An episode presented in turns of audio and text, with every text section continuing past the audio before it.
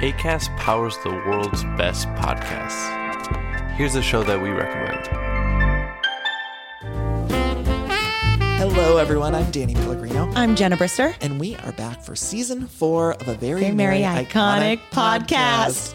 Where the two of us recap all the holiday movies we love and some that we don't love so much. Yes, thank you so much for tuning in. Tis the season. That's right. We're covering some classics this year. We are recapping the entire Santa Claus trilogy. We're going to be diving into a Halloween movie this year. Yes, Hocus Pocus 2. That's right, the Yes. sequel. We also have I'll Be Home for Christmas starring Jonathan Taylor Thomas. Mm. So we are leaning into the home improvement of it all. And if you want to follow along, you can go to Instagram. It's at a very merry iconic podcast on Instagram. And be sure to listen, subscribe, tell a friend. Have a very merry, iconic day.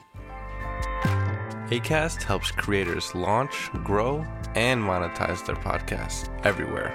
ACAST.com.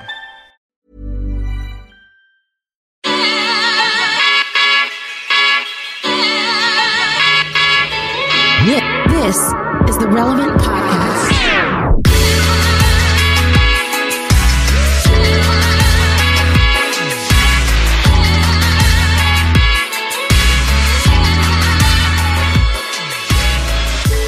It's Friday, January 22nd, 2021, and it's the Relevant Podcast.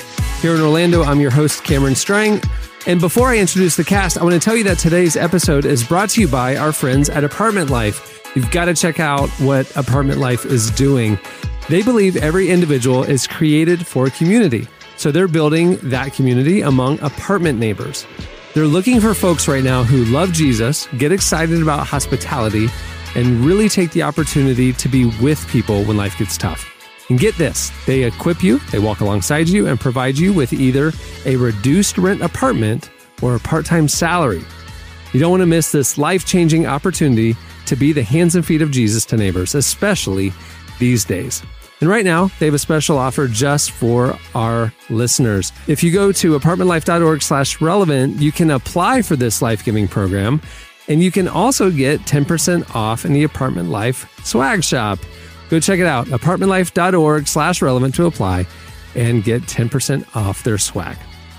Well, like I said, I'm your host, Cameron, and joining me from Loverland, Virginia is Jesse Carey. Hello, hello. You're really close to DC. Uh, from Austin, Texas, author, podcaster Jamie Ivey. Hey guys. And from Nashville, Tennessee, artist, producer, mogul Derek Minor.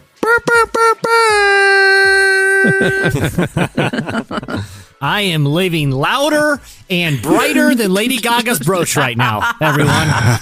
Did, did you guys peep that brooch? Lady Gaga thing- looked amazing. It, it would look, it looked like she dipped a live dove into gold and just pinned it to herself. Like it was a It it, was a life been. size What you- dove. It might have been. What are you talking about? I, I didn't see. What At are you the talking inauguration, she she? Oh, sang oh, the did that national happen this week? Did that happen? It's kind of it, it seems like a lifetime I've ago. been I've been playing a lot of Candy Crush this week. Yeah, it, it actually happened. And Lady Gaga took the stage and before J Lo, which what an upgrade, right? We had Lady Gaga and J Lo. Because uh, if this had the election had gone the other way, it'd be it'd be Kevin Sorbo and Diamond and Silk headlining, and we just, we, had, we what a glow Let's up, go. what a glow up. But anyway, she had this brooch on, and I'm like, dude, it looks like that is a like a life size dove. It, it, it was just it was swag to the. It was the biggest. It was the most audacious brooch I've ever seen, and I appreciated it. I loved it. Well, I loved know, it. You, you got to dress for the camera. You got to dress for the size of the venue. You know, the scale is different than normal. Yeah, yeah, yeah. You want to see that from the back of the National Mall. Yeah, all the all our National Guard troops that have created an impenetrable fortress. At least they could see it from the back. Her Minus the 23 that were removed because they, uh, did you see that? No. The- out of the It 20. was, it was 20, 23 of them? Because they went through and looked at their backgrounds. Yep. And they found 23 of them that were linked to extremist groups in their personal life. And so they removed them from guard duty because they thought it was an inside job potential. So Good. I'm Well, glad. I, I guess that's not bad. 23 out of 2,500. But I mean, I, I mean, you 25,000, got to expect, oh, 25,000. Yeah. You got to Yeah. expect that they're, you know, come on, guys. if we learned You anything, guys- if we You guys are, any, you guys aren't shocked, are you? no, well, if we learned anything from January 6th is that the people that you would think would be there, well, they were there, but then the people you would think weren't there, they showed up too. Like, you know what I mean? It's like, Yeah, for sure. it's, yeah. Ugh. I mean, black folk been telling y'all that, you know, I mean, we've been saying it, I mean, for a while about, you know, like the police having like white supremacists and a lot of military guys. And you, you, gotta listen to black people. You feel me? Like, I mean, I know y'all not shocked by now, though, right? Hey, so, so I, I do have one inauguration note, Cameron, if it's okay that, that we. What you don't want to go down the rabbit hole of how white supremacist police uh, police brutality. You want to you don't want to open up that can of worms that Derek's lobbing up for you. You want to pivot Hey, towards we- something no, else. we can do let's- it. No, no, no, no, no, no. Let, let, let's No, pivot uh, we- we because can ha- my yeah. my DMs are already in shambles every day. I just the last thing I need right now is Well, more. DMs. If we and, I, and sadly, I mean, in all honesty, I mean, America's uh, horrible reckoning with white supremacy is probably just beginning here. You know what I mean? Like, I, I- think there is a, an awareness to Derek's point that you know, I think a lot of people in different parts of the country or different different political affiliations you know, either were unaware of or willfully mm-hmm. ignorant of that are mm-hmm. being exposed. And it's going to be something that is going to be a, a topic of national, com- rightly so, for a long time. Mm-hmm. Uh, You know, I, I think that reckoning is, is, is really kind of coming to the surface. Wait, we just had MLK Day this week. I thought that MLK like got rid of all this stuff. Like, what do you mean, Jesse? That's what people are think for real. I love Jamie. I'm for real, yo. It's- hey, if you know how many times I heard that nonsense. Hey, Derek, tell me, tell me about the DMs situation oh right now. like Who who is it that's bothering to reach out to you privately? Are they thinking that they're going to change your mind? Are they defending? I think they're vent. I think I think a lot of times it's just somebody venting. You know what I mean? Like it, it's. Yeah. So this is the thing. I do you think take it's pictures of them? Because I take pictures of mine. I can read Ah, it. For law Not- enforcement, Just, not so, just so that I can read them, go back and read and see how dumb it is. like a lot of times it's someone so it's it's you get two different people you get the person that's genuinely trying to convince you that white supremacy isn't white supremacy and it's like they're like Wow. they're they're wet it's like they're a fish they're in water they have no clue that they're wet and they are drenched you know they, they just it. don't know Yeah. but they're trying you know they're probably good people you know what i mean they would probably pull you know you know, they probably bring me to their house for biscuits and gravy or something like that. You know what I mean? Like it's Right, like right. super dope. Then you have the other people that are just livid that um I would dare, you know, denounce it. Or it's like the QAnon guys, like, you don't see the Mhm. big thing. It's about policy. It's about this. And and and you know, and it's a bunch of like scattered stats and Mhm. really weird things from like dark corners of the internet. I have no clue how they got there. So it's Mm. those two people, you know what I mean? But it's crazy. my thing is like, why are you following Derek Minor? If I say that all the worldview- time. I say To just this day. unfollow. Just unfollow. But but but it's probably. I mean, the the DMs. I'm I'm sure gets exhausting. But I think Derek, it is a positive thing that there are people who obviously think extremely differently than you and have a you know have a different worldview, a different lived experience, but still value your art and your voice enough to continue to follow you, even though you continually challenge them. I think that's a credit to you know you as a person but also your ability to to communicate in a way that's intelligent pointed but also funny Yeah, I think people wrestle with the idea that, you know, 'cause we live in such a world where you have to be literally right or left. You have to be red or blue. And like, I don't really have a problem with just, I, I don't Being really, purple. yeah, I'm like, whatever, you know, if it's Yeah. stupid to me, I don't care who did it. I'm gonna, I'm gonna make a joke about it. And I think they just kind of wrestle with that. And, and and I'll give people space to wrestle with it. The only way that I'll be like unfollow me is when you're just like mad disrespectful. Right, then I'm yeah. gonna make a fool out of you uh, I- in front of everybody. So you know, you I know. get this a lot in mine is I'm so very disappointed in you. right. Like I really care. I'm like I don't even. Yeah. I'm like, I did not even know you existed. Okay. Right. Yes. That's some mom Yes. energy And right there. I, I, Why? I Yeah. talk to Aaron about this all the time, and that like it's not like, like DMs like they don't bother me. I don't respond. All those things. But when someone says I'm so disappointed in you, there's something there that's like, wow, that kind of hurts a little bit deeper. Like, you're so disappointed in me. I don't, and I think people just feel like because Instagram is so like visual that they have this, like, like I would be welcoming to their disappointment, but I don't actually know them, you know? And it, I think it puts, people just think they know you. Uh, do you give them space to that affect you? I mean, because to me, I'm like, you don't know me. Your opinion or approval or disapproval does not factor into my my well being at all. I don't care. I, I take know, it like, this. If you're not going to take advice from someone, like you can't take criticism from them either. And I don't know Right. you. And so the fact that you're disappointed in me, sometimes I'll be honest, it does sting a little like, man, like I don't remember the last time someone looked me in the eyes and said, Jamie, you're such a disappointment. And so it feels different, but I also like, I'm like, I don't, Jan, I don't know you. And so that's fine.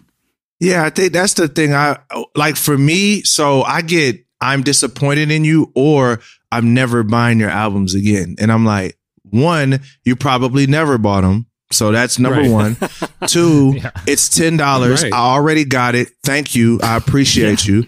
And you know what I mean? So I'm kind of at that level. But I, with the disappointment thing, I think the thing for me is like, I'm more like, yeah, I'm like, I don't know you. Like, I didn't even know you existed until you tweeted or you Instagram. So it's hmm. like, I'm not even trying to be a jerk, but I've kind of, like, my mom says I'm disappointed in you, different. Exactly. My friends say I'm disappointed in you, different. exactly. Random guy that's mad that I that um I won't engage in his white supremacy that's disappointed in me. Thank thank you. I'm glad you're disappointed in me because I don't For would, me- wouldn't want you to be proud of me. You know. I've I've like made I made an intentional shift in the last couple of years where I have people around me that I've asked and invited in to say, "Hey, help me see my blind spots. Yes. Point out if I hit the hit the bumper braille. You know, help me see what I'm not seeing." And over the last two years, I've gotten calls and texts from those friends saying, "Hey, buddy, I saw this thing you posted. You doing okay? You know that kind of thing." And I'll listen to them because I trust them. 100%. There's relationship there, and I've invited that. Yep. But if somebody's going to say something on the internet, I just block them or mute them. Like I don't care. Like I don't need this. So like I just you know When someone tells me, Jesse, I'm disappointed in you, whether it's a perfect stranger online or someone in my life, I go like this. I get that. I, that's honestly fair. That's fair. I'm disappointed too. Quite often. good call. That is a good call. Jesse I just was- owns it. We're both, Uh, we're both disappointed yeah. in me. Yeah, and- It's I mutual. think we share. I think we share. I don't know what you're disappointed about, but the whole dis. I get that, Yeah. and Yeah. you know, I've been trying enough. to lose ten pounds for ten years. I'm disappointed in myself Yeah, too. there's a lot I'm disappointed in. you know what though? I, I thought for now, I, I I thought by now I would have I would have won the lottery or come up with some been a part of a cool bank heist. That just hasn't Right. shaken out. I'm disappointed too, friend. Yeah. Yeah. But I realize some of that is also emotional manipulation. Like they're mm. saying that you can't be It's that disappointed. mom It's- energy. Yeah. It's- and I it's mean, behind a screen. You can say anything to anybody that you don't have to look them in the eyes. Yeah, Yeah. and how can you be disappointed in me if we don't know each other? Like Right. you don't, you literally have no, you don't know who I am. So how can you be disappointed in me? It's emotional manipulation because they want to make you lament from what you said and then go back and then do what do what they want, right? Yeah. Like it's not based in any truth or whatever. So I'm like, I'm not gonna be manipulated by some random. No, Cameron, you asked me if it bothers me. That doesn't bother me. You know what does bother me when someone sends me a message though, and this is when I might send back an angry DM that I regret the next morning, is when someone calls into question my love for Jesus. Like mm-hmm. you walked away from the truth. Like someone, the one they sent me, like that said, like her final after a whole, like literally long page. Friend, we're not friends. I don't know. I've never met her. Friend, you are looking more like the world in your preaching. I pray that the Spirit guides you back. Like when someone calls into question, like my faith and my love for the Word and Jesus, that's when I'm like, you don't know me. Like you don't know. uh Jamie, you do have a tattoo. I have a lot of tattoos. I just, And I drink you know, milkshakes. I wonder. Well, and I will say this: I've been on the other side. of it. There's been people I've been disappointed in, and I've deleted the DM. You know, my pillow guy. I was like, bro, you're out there slinging pillows. That's fine. I respect the game. Right now, I'm pretty disappointed in the whole overthrowing of Western democracy thing. I'm disappointed, friend.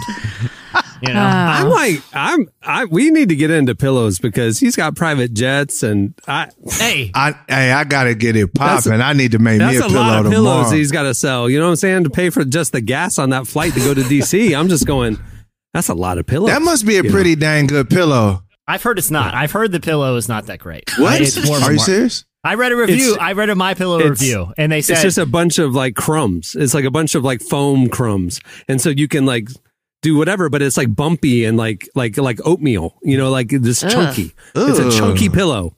A Who wants a oatmeal chunky pillow? The- the- hey, Derek, the review I read was some. It may have had some partisan bias because I believe the line was something. I got I got robbed of more sleep by Mike Lindell's pillow than his absurd claims about uh, overthrowing democracy. Oh, yeah, about my yeah. worries about him overthrowing. That person Like, probably doesn't even have a pillow. All right. Well, we have a great show in store for you today. Uh, You know, I was going to start things off by going, "Hey, inauguration's behind us. The the the turbulent political era is over. We can move forward, and this will be a political free zone." You know, y'all, it's going to be get it out fun again. system. The Relevant Podcast is going to be fun again. Well, guess what? Our guest today is going to bring some important content that we need to wrestle with as a church. Dr. Russell Moore is joining us today. He's a preacher. Uh, he, he's a preacher. He's the president of the Ethics and Religious Liberty Commission. Um, We're going to talk about how the church can rise above divisiveness and how we actually can move forward as a big C church. Uh, a very important conversation. I love Dr. Moore so much. I'm such a fan of his, so I'm glad he's on here. Me too. I mean, there's only been a handful of voices, honestly, in church leadership over the last four to six years. I'd put Beth Moore in this category, Dr. Russell Moore, unrelated, in this category. But there's been very few voices that have been speaking truth and love, but like, you know, speaking out like, hey, the church has gotten off track here. And R- Dr. Moore is one of them, and we're honored to have him today. Can I make one more quick inauguration note before we move on? And put One this final one. behind us. Are you Yeah. watching Forever. it right now as we record, Jesse? No, Oh. I was watching it earlier, right before earlier, and and I yeah, was yeah. Just to give everybody fascinated- context, we are recording on Wednesday midday. Right now, the inauguration inauguration's happening. So and, and and I still kind of have my nose out for for relevanty stories, uh, whatever. And I, and I thought the story of I didn't know anything about the Bibles that when you get sworn in as president, you, you know, obviously you place your hand on a Bible, and you can provide your own. And the one that uh, now President Biden used was a 127 year old family heirloom. It's like a phone book. It was ginormous. It was huge. It was massive. It's been in his family for 130 years, basically. Um, it's got a lot of history. But if you're an incoming president, you can you can use one that has sort of a sentimental value, or you can use like George Washington's Bible. But I was thinking about like I'm very excited for the first millennial president, like the first president who is currently a millennial, because I want to see them on the stairs of the Capitol with one of those hot pink teen study Bibles. That's like this is the heirloom. This is I carried this through youth a group. true, a true love Yeah. waits Bible. Yeah, the true love it. yeah, the claim your territory adventure. You know, e- every listen, listen. I solemnly swear on this every man's battle, acquire the fire, New Testament, and Proverbs and Psalms. this one have an Old Testament. the every the every man's battle Bible Gideon's to protect Bible. the Constitution. Yeah, I love it. I love Maybe it. so. So I, I, I just think that would be a very uh nice gesture for fellow millennials who grew up going to youth group, acquire the fire, and then reading BuzzFeed articles. I just feel like that would, you know, really kind of unite that generation behind a. a a I agree. leader. I agree. All right. Well, in addition to uh, Dr. Moore, we also have Relevant Recommends, our new segment, What's Jesse Thinking? And up next, stay tuned, it's Relevant News.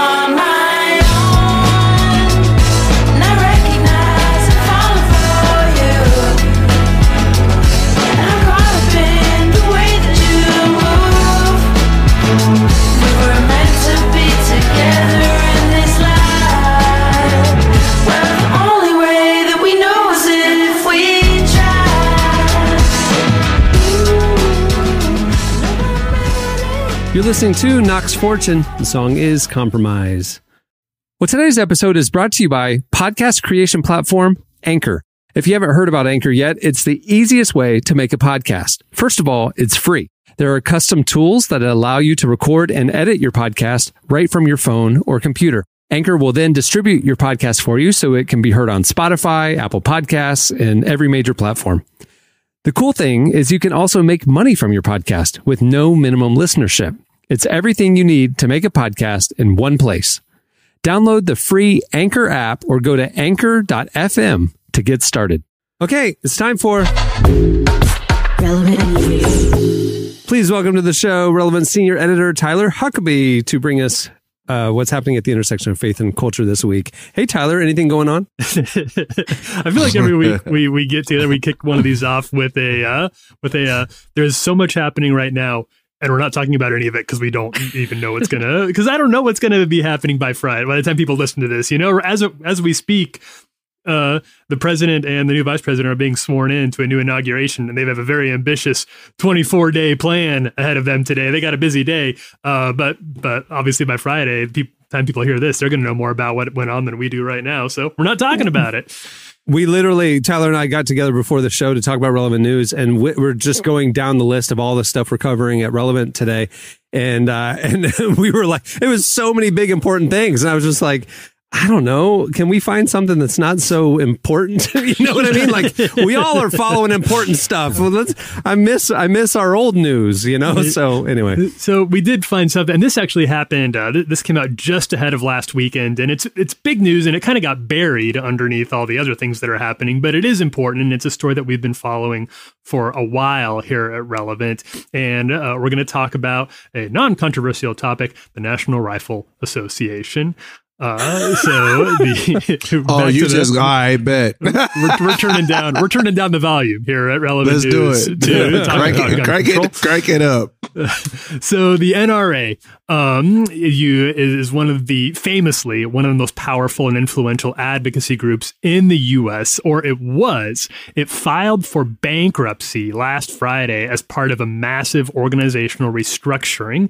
The group is actually moving from New York City, where it's been for many many years, to Texas, which is kind of surprising they weren't already there. Honestly, Right. Already in the Texas. NRA's their, Right. their, the NRA head, Wayne LaPierre, released a statement. This is what he said. He said, quote, today, the NRA announced a restructuring plan that positions us for the long term and ensures our continued success as the nation's leading advocate for constitutional freedom, free from the toxic political environment of New York. Uh, he said, under the plan, the NRA will continue what we've always done confronting the anti gun, anti self defense, and anti hunting activities and promoting the constitutional advocacy that helps law abiding Americans. Our work will continue as it always has. No major changes are expected to the NRA's operations or workforce. Now, uh, that's that's a lot of words, but there's obviously a very big story behind all this. This move follows last year's really astonishing lawsuit from New York Attorney General Letitia James, who alleged a $64 million fraud among higher ups at the NRA, claiming they diverted charitable donations to irresponsible personal spending on behalf of the executive team. Uh, the NRA's lobbying might once was vast. It unnerved a lot of politicians who like to talk about gun law reform, but really couldn't get around the amount of money this group had. But the group's stubborn inaction in the wake of America's pre pandemic spate of mass shootings turned public opinion against them, and the financial scandals stripped them of much of their seeming invincibility. The Texas move feels like an opportunity for a regroup, but whether they'll ever be able to regain their former power remains to be seen. Uh, T- Tyler, can you reread the what the actual charge of fraud is, the the way you phrased it? Because I actually think that is personally the most interesting. I feel like, look, man, it, it, there's a, there's a lot of people who have a lot of thoughts about gun Sure. ownership, you know, but I feel like one of the most interesting parts of of of this story. Re- read that line one more time, Tyler. Sure. It- so the the summary is it's a $64 million fraud uh, claiming the NRA has diverted charitable donations to irresponsible personal spending on behalf of the executive team.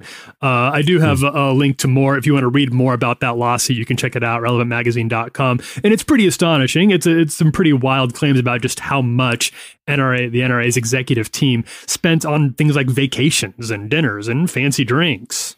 Well, he, here's why I feel like that charge is so interesting and could have implications beyond just kind of discussions about the you know ethics of of gun ownership in America. Because I wonder how many ministries could or or large religious institutions dun, dun. could also have that same charge levied at them. Maybe not to the tune of sixty four million dollars, Sure. but hmm. executive spending donor money to for lavishness i- is it's like that's that's beyond common. You know what I'm saying? Like how many other charitable donations, particularly religious ones, who you know who uh, oftentimes treat ministers as if they're like rock star, evans is like you know 90s era Bono going to one of those concerts where they have a stage that you know cir- encircles a stadium. It's like they, they, a lot of a lot of people in the nonprofit space, particularly the religious nonprofit space, treat their executives like celebrities. And if an organization like the NRA, which doesn't you know obviously have you know direct religious uh, affiliations, can come under scrutiny and ultimately bring their organization to bankruptcy because of charges of fraud.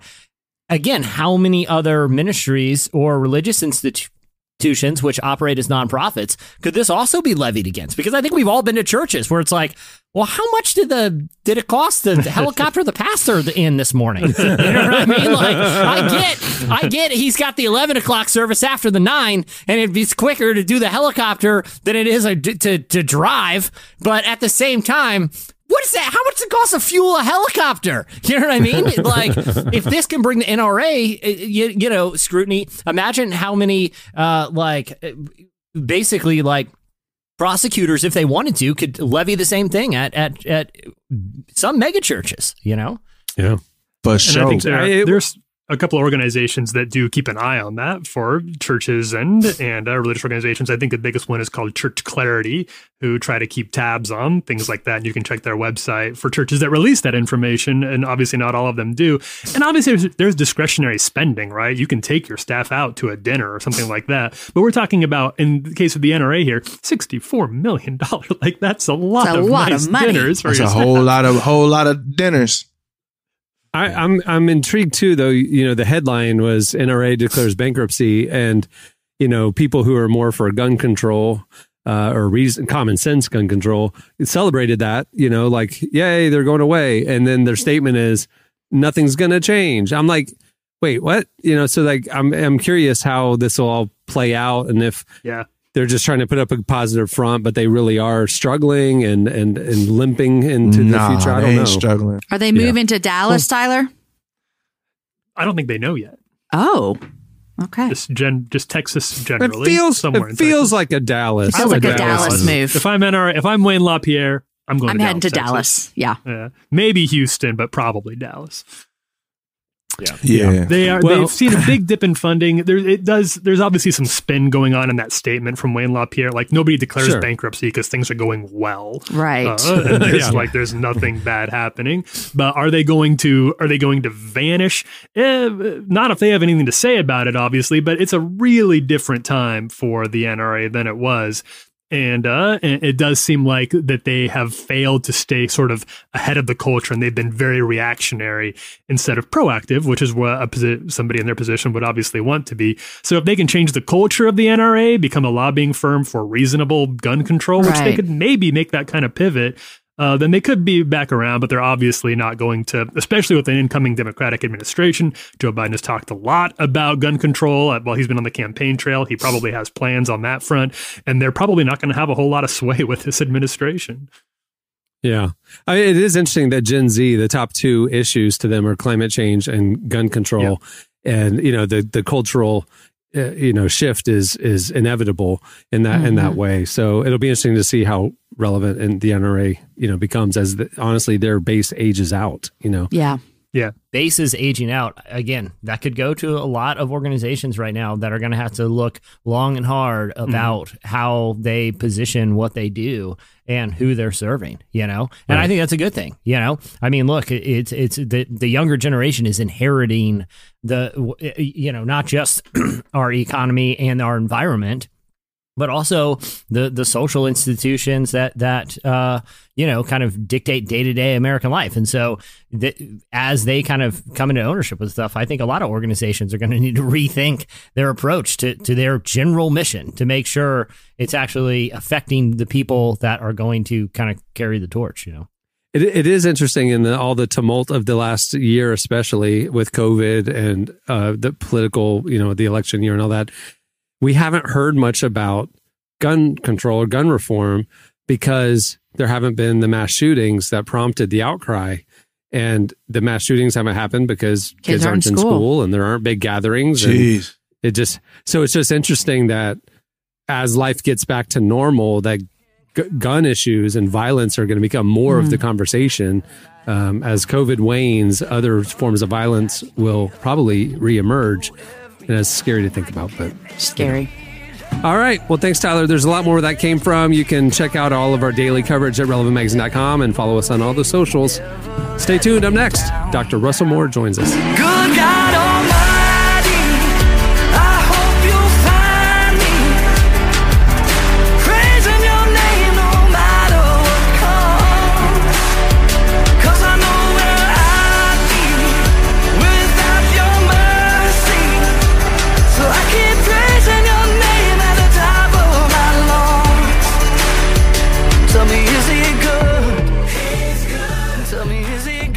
listening to Crowder. The song is Good God Almighty.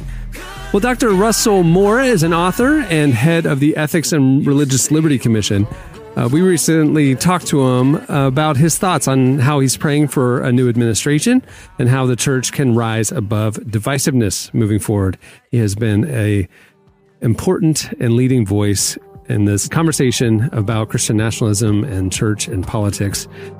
Here's part of our conversation with Dr. Russell Moore.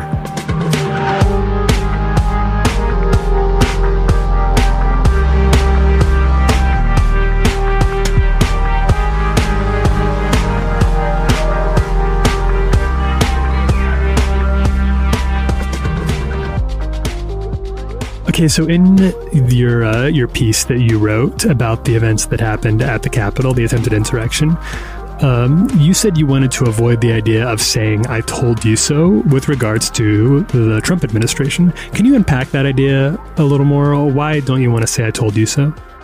Well, I think that it's not helpful uh, to uh, say to one another, I told you so, precisely because we ought to be open to changing our minds on all kinds of things. And so I, I don't like the uh, mentality that goes around a lot right now, which is to say, if you are on the other side of me on whatever, you can never uh, then we can never be together. Not just that we can never work together on some other issues, but we can never work together on this issue because I don't expect you to ever change your mind. And I, I think that's, I look back at a lot of people in my life uh, where I would think very differently than I would have before, who gave me an on ramp uh, to be able to see their point of view. And I, I'm, I'm really grateful that they didn't give up on me and say, you can never change your mind. How should Christians prioritize that kind of unity? How should we uh, should we have disagreements that come before unity? How do we have discernment about that? Well, I think if we look back uh, at the New Testament, many of these questions were there then. And so I think if we look at if there are um, if there are issues that are going to cause um, the gospel to be compromised in terms of our witness to the outside world or to one another, uh, that's in a very different category than differences of opinion that we might have uh, with with one another. And when there are issues that are going to hurt vulnerable people, um, I, I can't say it's divisive to talk about caring for the man who is beaten on the side of the road to Jericho. Uh, we have to show mercy, uh, even if that mercy is seen to be divisive. And then I think if you if one looks at um, uh, say Book of Romans, there's a different categorization of some things that are essential to our unity, and then other things. Uh, Paul talks about uh, uh, the eating only of vegetables, where we shouldn't uh, bind one another's consciences, and we ought to to move forward in disagreement. And frankly, we all have those categorizations just in the way that we live our life. Um, we're, we're willing to sit around the dinner table and disagree about all kinds of things, but we wouldn't disagree on issues about whether or not arson in our house is okay or, uh, or or so forth. So I think we all do that every day. You know, something that stuck out to me is you also mentioned in your writing this idea of being very lonely because of your beliefs about uh, the Trump administration. This is something that we at Relevant have heard a lot of uh, people who who have these convictions about politics that tend to make them feel isolated. Uh, what would you say to people who are maybe feeling cut off from their their community, their church, maybe even their family because of what they believe?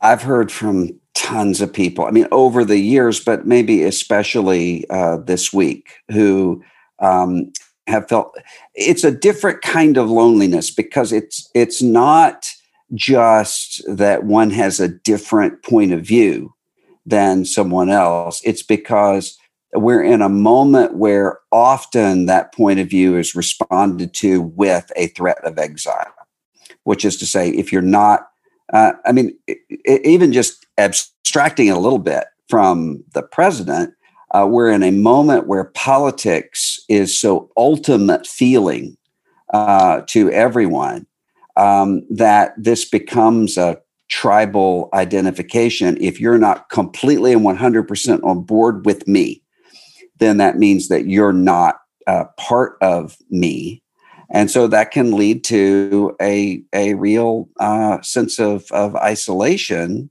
um, when people are saying, if you're not on board with this, then you're something different than what we are, and there's a sense of pain uh, that that comes along with that. You mentioned the hyper politicization of the church. Do you have any sense historically of how this happened? How did politics and Christianity become so intertwined, so synonymous? I think for much, in much the same way that, say, Protestant liberalism uh, de emphasized the supernatural um, because of what seemed more real in, in terms of uh, neighbor love abstracted from uh, love of God. That's a very easy thing to happen. And it has happened in American evangelicalism, where political identity seems more real, um, which is one of the reasons why. Uh, and this predates the Trump era by a lot. I, I remember saying over a decade ago that I know congregations uh, where Sunday school classes were divided over Sarah Palin in far greater numbers than I knew uh, churches where Sunday school classes were divided over the Trinity or hypostatic union or uh, or, or uh, something else. And so I think that's part of it. And then the other part of it is that political.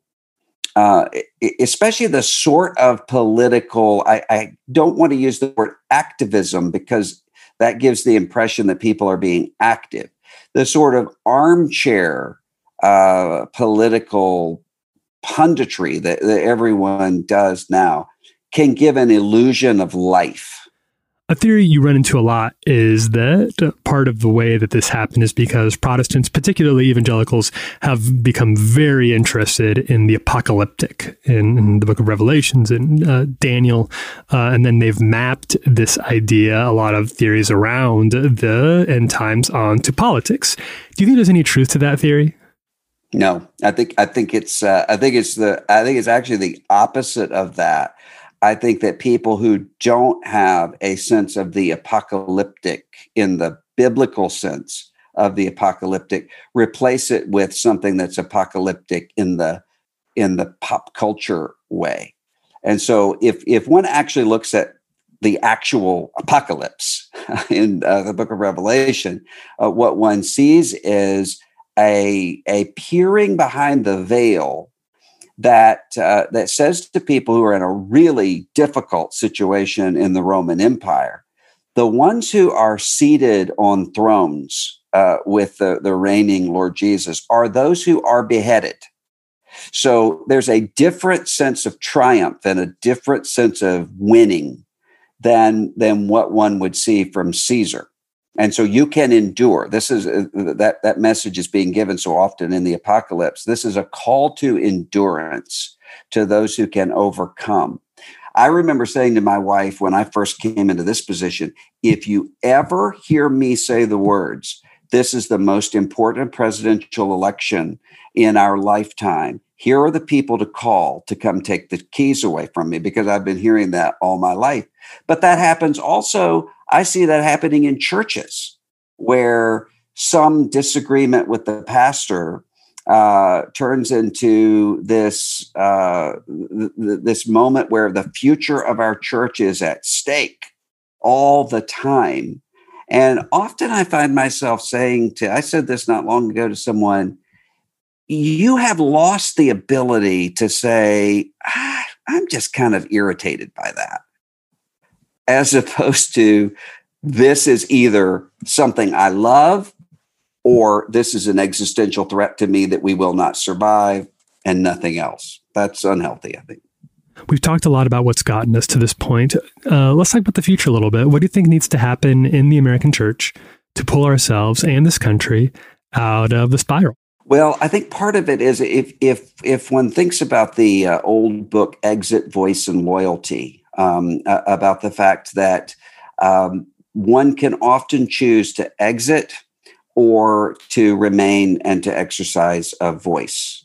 Um, I think we have to be the people who are choosing voice um, more than we're choosing exit. And I think right now there are many people who have grown discouraged and they've grown uh, cynical and they're just leaving. And they're just, I mean, I, I, I, I'm having this conversation every day um, with with people, and so I would just say we can't give up.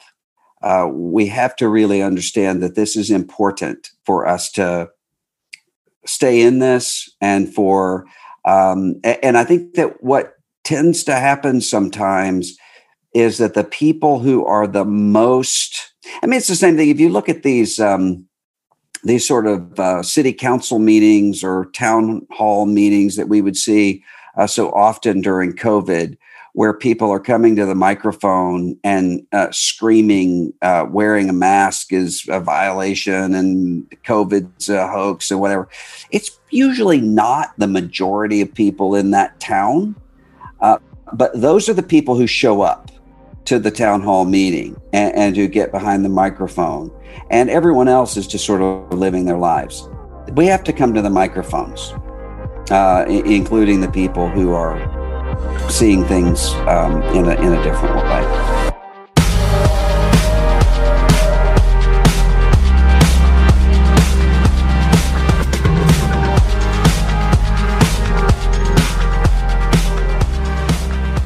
That was Dr. Russell Moore. Stay tuned. Up next, it's Relevant Recommends, and then What's Jesse Thinking? Vision, we are an unusual couple. We don't have a song or even wedding rings. Well, we could rather do that.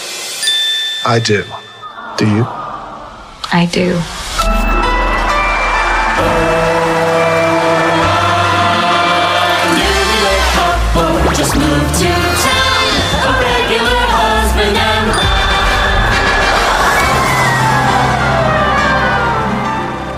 Every week on Relevant Recommends, we recommend a new album, book, show, movie, or even a video game that's got our attention and we think is worth your time. This week, we're talking about the Marvel Cinematic Universe's first real foray into TV, Disney Plus's WandaVision. So, one of the complaints you hear about Marvel movies is that it's hard to know what's going on if you haven't seen them all, and, that's super fair. Uh, the MCU is more like a very expensive TV show with two-hour episodes, and uh, and just because you're only interested in, say, Black Panther stuff, doesn't mean you can skip the Ant Man stuff if you really want to follow along. Now, WandaVision, the MCU's first real foray into actual TV, kind of subverts this critique a little. It might be easier to follow along with if you're unfamiliar with what came before. So the show kicks off playing like a straightforward 1960s sitcom, most obviously echoing the likes of Bewitched and The Donna Reed Show. Wanda, played by Elizabeth Olsen, and Vision, Paul Bettany, have settled into an idyllic pastiche of golden age sitcom suburbs, complete with overbearing neighbors and demanding bosses, a canned laugh track, and even separate beds. Of course, in the tradition of the shows they're taking cues from, the happily married couple isn't as normal as they seem. Vision's a robot, Wanda's got reality manipulating powers, and uh, those are both the source of plenty of neighborhood hijinks. But of course, everything gets happily wrapped up by the time the credits roll, and Vision gives Wanda a little peck on the rosy cheeks, and everything goes back to normal, or does it? Two episodes in, and the show only drops a few sparse hints that all is not quite as it seems. A splash of color in the black and white here, an ominous beekeeper there, and every now and then a glitch in the matrix in which all the happy clappy going on gets a little creepily plastic. Uh, there's some clear homages to David Lynch in those. Now, Marvel diehards might recognize a few clues as to what's really going on here, but even the biggest comic book nerds are in the dark about just who or what is pulling the strings.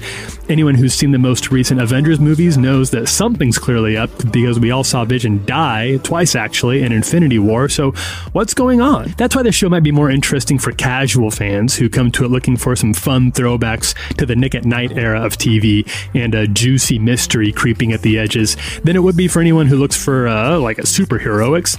So far, there's no spandex, there's no explosions, there's no talking raccoons, there's no thunder gods. The special effects are practical. The stakes don't get higher than preparing a nice dinner or winning the neighborhood talent show. And what there is is is just wonderful. Elizabeth Olsen doing really good work. She fully inhabits her new role as a doting housewife, and uh, is clearly does she does her best work really whenever the facade starts to slip and she has to try to keep things under control. Kathryn Hahn also doing really good work. She's a treat. She's really clearly enjoying herself. Uh, the opportunity to ham it up as a nosy neighbor named Agnes, and we've seen enough footage from upcoming episodes to know the show is planning to do a tour through sitcom eras. We've got throwbacks to shows like The Brady Bunch and Family Ties, Sabrina the Teenage Witch, and of course the Olsen Family Launchpad Full House are all in the works. It seems inevitable that at some point the show will lurch into full blown superhero stuff, but for the time being, it's a very ambitious and really, really fun exploration of comic book melodrama and television history. We recommend it. That's all for this week. Check out more relevant recommends at relevantmagazine.com.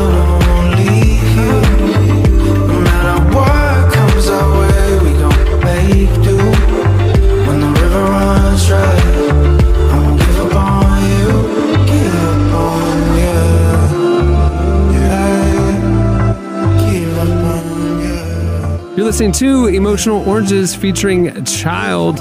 Song is Bonafide. Okay, it's time for our brand new third installment of our new segment. What's Jesse thinking? Huh? Hey, Jesse, this week, what are you thinking?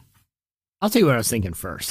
If I was in Marine One flying away, like at what point am I like, hey, uh, excuse me, Mr. Marine Corporal, I think I left the phone charger next to the bed. Can I just pop in the Lincoln room real quick? I was doing I that's my one good charger. I marked it. It says my name on it. Okay? Like that's how important it is. I marked it. There's two little dots. That means it's mine. Okay? No one else's. Can we just circle back? What losing a charger is the worst. Okay, you get one, you get one with the iPhone. Okay, let's just pop in real quick. Joe won't even know I'm there. I just need to peek in grab it. It's right by the bedside table. He won't even know I'm there. No, I was thinking that, but that's not what I'm thinking this today. Okay, what I'm thinking is there may be a really weird solution to the national debt crisis. Uh, so, Hmm. As you guys may be aware, uh, right now, because of a variety of factors, including, uh, you know, a lot of the culmination of a lot of policy decisions, you know, from stimulus packages to tax cuts, the, the the result has been a national debt that has never been higher. It is terrifyingly high right now. Um, Four years ago, it was $19 trillion, and today it's $28 trillion. That's a lot of trillions. Yeah. You said So- what? so- Run that back one more time. Yeah. Four years So- ago, our national debt was $19 trillion, and today it's $28 trillion. It has grown 9 trillion in the last four years because of what Jesse said policy and economic challenges and whatnot. Yeah, A- a- and and most and that money, you know, how that money works is the United States borrows money from other, a lot of times other nations, and you know those nations charge interest, and it's been a pretty safe bet. But for, for those other nations lending money. But as uh, you know, incoming lawmakers are trying to think about solutions where they can provide stimulus to the American people, and particularly small businesses who have suffered pretty dramatically under COVID. You know, part of the the sticking point is well, how much do we give to the American people? You know, we saw a first bill that passed that was like six hundred dollars. Then they, you know, I think uh, the Biden administration wants to do one for fourteen hundred. There's been talk of a two thousand dollars stimulus, but the, the the problem it always comes back to is well, where's money going to come Yeah. from? We're going to have to borrow more. It's going to add some trillions to the to the to the mounting debt. Well. Uh, you guys know me. I love weird stories about weird loopholes and people deciding to do weird things. And I am all about an idea that could uh, solve all of these problems because of a strange loophole that Congress passed in 1997 that gave the Secretary of the Treasury the authority to mint platinum coins. Now it only applies to platinum coins. And the reason is because these that's the metal that they like to make commemorative coins out of. And mm-hmm. you can so the the government can make these kind of nostalgic looking collectible coins. So like let's say they wanted to fund the building of a monument or something, okay? You could mm-hmm. do the price of the you could figure out what the price of the monument was and say, "Hey, we're going to do a run of Golden Eagle you know, Martin Luther King monument, $10 coins, and it would have an eagle. You know what I'm saying? Like they would sell it and it would help funding. Well, some enterprising uh, uh, economists are floating a very interesting idea. If anyone's interested, Radiolab did a really interesting story on this two weeks ago.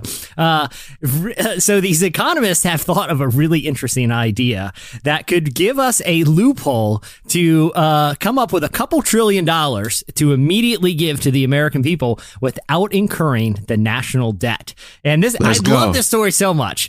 The idea is that Congress would pass a law that would say that the Secretary of the Treasury must mint a trillion dollar platinum coin, maybe two. And at that point, the the the Federal Reserve would have to would, they would pass a law that the Federal Reserve would have to purchase these trillion dollar coins from the the the, the Treasury Department and immediately creating out of nothing two trillion dollars and the backing of those two trillion dollars would be two different platinum coins. And that money would be used for the stimulus. So a lot of economists are think are, are like okay we know what everyone's concerned here is instant inflation right? You're just creating money out of nothing. We already do that. And according to a lot of the research from really smart economists that they not they don't think that this would actually cause inflation because inflation has been so flat. And the the mechanisms that typically cause inflation are are are actually in practice not what really causes money to lose its value. It's not the more money that goes into the system, uh, you know, increases the the ability to purchase commodities. It's that consumer expectations. If they think prices are going to get high, that's Right. why they get high. And so it is a really interesting solution. My only thing is. Someone's got to look after these coins, okay? like, could you imagine being the guy at the Treasury Department? Like, hey, listen, no big deal. I don't want to worry anyone. But has anyone seen? Yeah, it's about that big uh, eagle on one side, a monument on the other. Platinum says one trillion. Got a bunch of zeros on it. No big I deal. left it by my phone charger. Yeah, I- I- it's got to be around here, guys. It's got to be around here. Uh, There's only two of them, and one is missing. So no, but it is. Why a- don't, but why don't they just print 28 of them? Well, they could. Theoretically, they could. But the idea is they would start with one or two just to kind of understand the economic impact they would have. So we we drive up the debt and then we pay it off by Making new making new money. Like well, just well, like well, we, well, so so they're not suggesting doing it to the extent that we would pay off the national debt. Right. They're doing it as a mechanism to instantly create stimulus money. Um, and be, because if you were to pay off the entire debt with it, then you could be Yeah. running into in inflation. But if you just did a couple, you could actually. The case is with two coins. Think about how crazy that is. Two coins, you could turn the entire, hypothetically, infuse $2 trillion into the economy instantly. This is such a weird, I just love that there's a weird loophole for collectible coins. And because of that loophole, we might save the economy. That is a crazy and awesome, I, you know, just concept. the thing that's crazy is if you start doing this and and you make your money. I mean, the the U.S. dollar is like kind of underwrites the global you know currency market. if you just start like manufacturing more money, then your money gets worthless, and then you turn into like what's going on in Nigeria Or which, Venezuela, where they have Venezuela. I mean, like w- w- five dollars in the U.S. is two thousand dollars in Nigeria Yeah. in Nigerian dollars, and there and Nigeria has an annual inflation rate of like twelve to fifteen percent every year. I mean, it's just like it's just their money's worthless, and so you. I mean, five dollars is now two thousand. It didn't used to be like that. I mean, so like that. Yeah. If that happens in the U.S., the whole global currency market kind of collapses.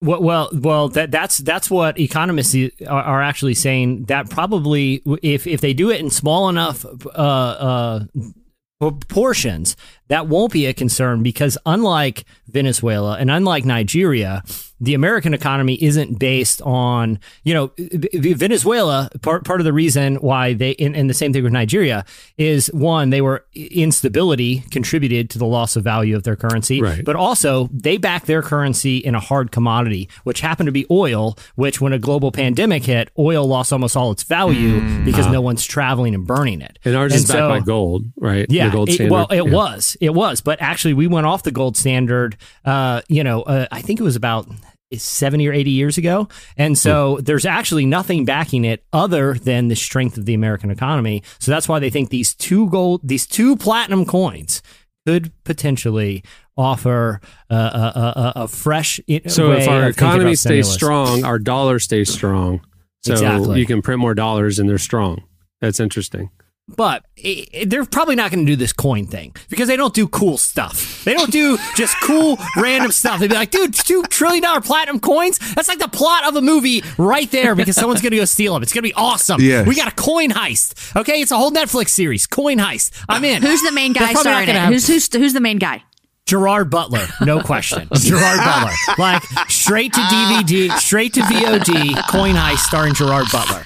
Um, so that's just Gerard Butler. Any kind of the hei- it, J- Jamie, the answer for any question that it's a, a espionage thriller or a heist movie is Gerard Okay. Butler. Oh, Okay, and it's like, Ke- is and this Kevin straight Hart. to VOD? Yeah, yeah. Okay. Kevin, Kevin Kevin Hart. Sorry, Kevin Hart's the We're gonna sidekick. steal, we're gonna those two coins. Yeah, it's gonna be good. Um, yeah, yeah. Gerard Butler like lowers Kevin Hart down into like the Yes, National Mint, yes. like through the ductwork, and he gets stuck in there. Hey, get me out of here, guys! He's stuck in there with the coins. No, but here's another here's another solution. Okay, this one's easy. You call up every cabinet secretary first day in office. All right, Secretary of Education, Defense, all of them. Get them together and be like, "Here's your envelope. Here's your envelope. Here's your envelope. On the outside is a number, and that's how much cash is in there. Go the Ramsey system. Okay, we'll have a balanced budget because everyone's just got an envelope full of cash. Once out, you're out of luck till next payday, Chief. So here's here's the thing: we either do the envelope system or the two go or the two coins. I don't see another way here, and I'm down for either. Okay, they're both fantastic ideas and or really cool. we can just, you know, spend less than we generate and then use the surplus to pay off the debt over time. There you go. we want the trillion dollar collector coins because what I want to be involved in a trillion dollar coin heist. Is that too much to ask? Be awesome. Uh, all right. Well, that'll do it for this week's. What's Jesse thinking? Huh? Well, many thanks to Dr. Russell Moore for joining us today. Make sure to follow him on Twitter at Dr. Moore. It's D R M O O R E. Just an important voice out there. Stay connected with him. Also, uh, while you're connecting, make sure to check out the all new Relevant Recommends column every Friday at relevantmagazine.com. It'll be what you just heard, plus more of the picks about what we're into this week at Relevant. Go check it out. And while you're there, make sure to check out the new issue of Relevant. The January February issue features Pharrell on the cover and some other great content. You can read it now in its entirety for free. Just go to relevantmagazine.com and click on the magazine tab. There it is. On that note, we'll wrap it up. I'm Cameron Strang. I'm Jesse Carey. I'm Jamie Ivey. I'm Derek Minor. We will see you on Tuesday. Have a great weekend, everyone.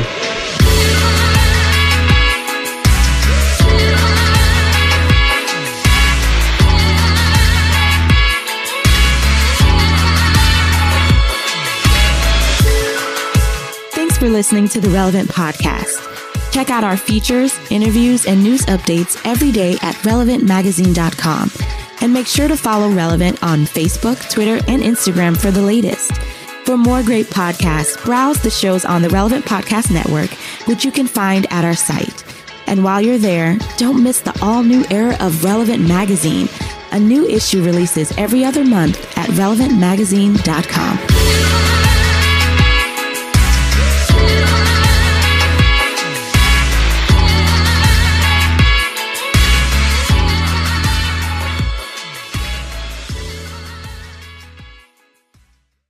Does someone have an Old Testament? Relevant Podcast Network. Everybody in your crew identifies as either Big Mac Burger, McNuggets, or McCrispy Sandwich. But you're the filet fish Sandwich all day. That crispy fish, that savory tartar sauce, that melty cheese, that pillowy bun. Yeah, you get it. Every time. And if you love the filet of fish, right now you can catch two of the classics you love for just $6. Limited time only. Price and participation may vary. Cannot be combined with any other offer. Single item at regular price. Ba-da-ba-ba-ba.